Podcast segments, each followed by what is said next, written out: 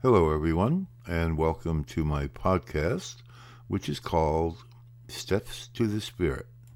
We are now in season number three, and this is episode number five. And the name of this episode is Gifts from God, Step 8 Willingness, Part 2. So, before we get started, I want to tell you all because maybe maybe we should call it a commercial break. But I'd like to tell you all that uh, finally I've published uh, my last book is or this book is called Gifts from God, the same as this series of episodes. And these episodes are all called Gifts from God, and they're they pretty much follow along with the book. It's kind of a companion book to my last book, which was Steps to the Spirit. So uh, it's now available on uh, Amazon. If you just look up Gifts from God and the author's name, which is me, Charles Lutz, and you'll find it there. I think it's going to be fourteen ninety five.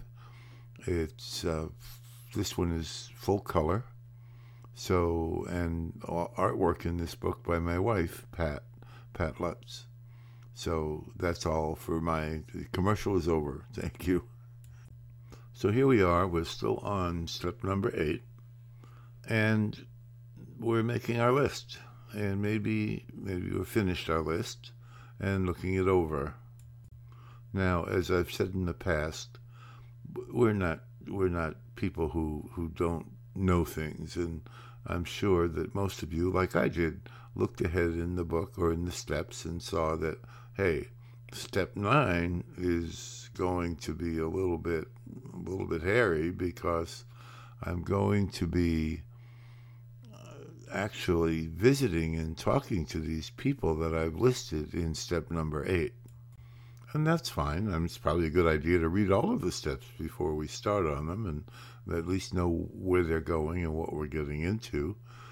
But I think when we're actually in the battle, at least when I was, and I thought ahead about having to carry through what I'm writing down in this list in, in step eight, uh, my ego really kicked into high gear. Now, let me remind us all about what step eight is. It says, I made a list of all persons I had harmed, and I became, here's one of the kickers in this step, I became completely willing to make amends to them, and here's the other word, all. So this step is telling me I have to make complete amends. I have to be very thorough about this. And I have to be very thorough about remembering or trying to remember as best I can all of those people who I have harmed during my previous, I almost want to call it my previous life, but during the time up to the time I'm doing these steps, because these steps are really, believe me, folks, and you know it if you've been doing the steps, if you've been working the program, you know that these steps give you a whole new way of life. That's what they've done for me. I am not the person I was when I, before I earnestly started to to work on these steps. So whatever your life was before, whatever my life, my life, my problem on the outside was alcohol. But you know what? That wasn't really the problem. And as I think I've mentioned before in the podcast, alcohol is only mentioned in the first step of these 12 steps. And then you never hear of it again. And why is that? That's because alcohol isn't the problem. Or if you're going, if you're involved with, say, Narcotics Anonymous, narcotics aren't the problem overeaters. Food is not the problem. Whatever you are having a problem with in your actual life, I guarantee it's not the problem. The problem starts long before I took a drink or put a drug in my system or overate or anything. The problem is the thing where I decided because of it to overeat or abuse or become addicted. Now, let me say, while we're talking about this, there are certainly many schools of thought, and, and I tend to agree a little bit, especially with alcoholism, that it's not just once you get into the throes of alcoholism, and probably maybe it's a, a, a problem with drug addiction too. I'm not sure. I'm not a professor or a, or a psychologist or a medical doctor, but in at least in alcoholism, I know that it's it's uh, there's a physical aspect also that once I start to drink, for me, anyway, it it triggers something in my body that wants to get me to keep drinking. I don't say that as an excuse. I have no excuse because what happens, I, I know that had I been taking care of my spiritual and human self before I started to take a drink, then things would be much different. So it's my responsibility. But getting back to what I was saying is that the, the substance, the, the thing that we do, isn't the culprit. The culprit is our thinking. For me, it was very, very low self esteem, and I had no connection, no connection at all with my spirit or with God. And as a result of those first three steps, I now have a very fine, a very wonderful, and a very, um, I don't know what's the word, a productive relationship with God and with my spirit. And why is that helpful here in this step? Well, because the, you might call it the enemy of my spirit, because the ego wants me to it wants to own me. It wants me to do what it wants to do. I've never said nor do i think that the ego is bad. What i think is that i have to put the ego in its place and i'm able to do that more as i increase my closeness and my awareness of my spirit but during the writing of these this list, my ego is oh, it's strong. It's you don't have to write that down. You you really didn't do anything to to hurt that person. You didn't take any money from them. You didn't uh, take any any pri- goods from them. You're okay. You don't have to even put them on the list. However, I say, wait a minute, ego when I was dealing with that person, I wasn't nice to them. I said some things that I should not have said. I shouldn't have put them down, say.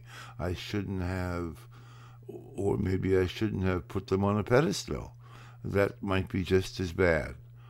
But so I know when I'm when I'm paying attention to what I'm doing to this step if I try to put myself in the right attitude, if I try to think about being, say, what can I say, with my spirit, if I'm in that mode, then I'm going to be more willing to take an honest look at how I behaved in the past and how I've treated people that I know that I met Maybe I don't even know them.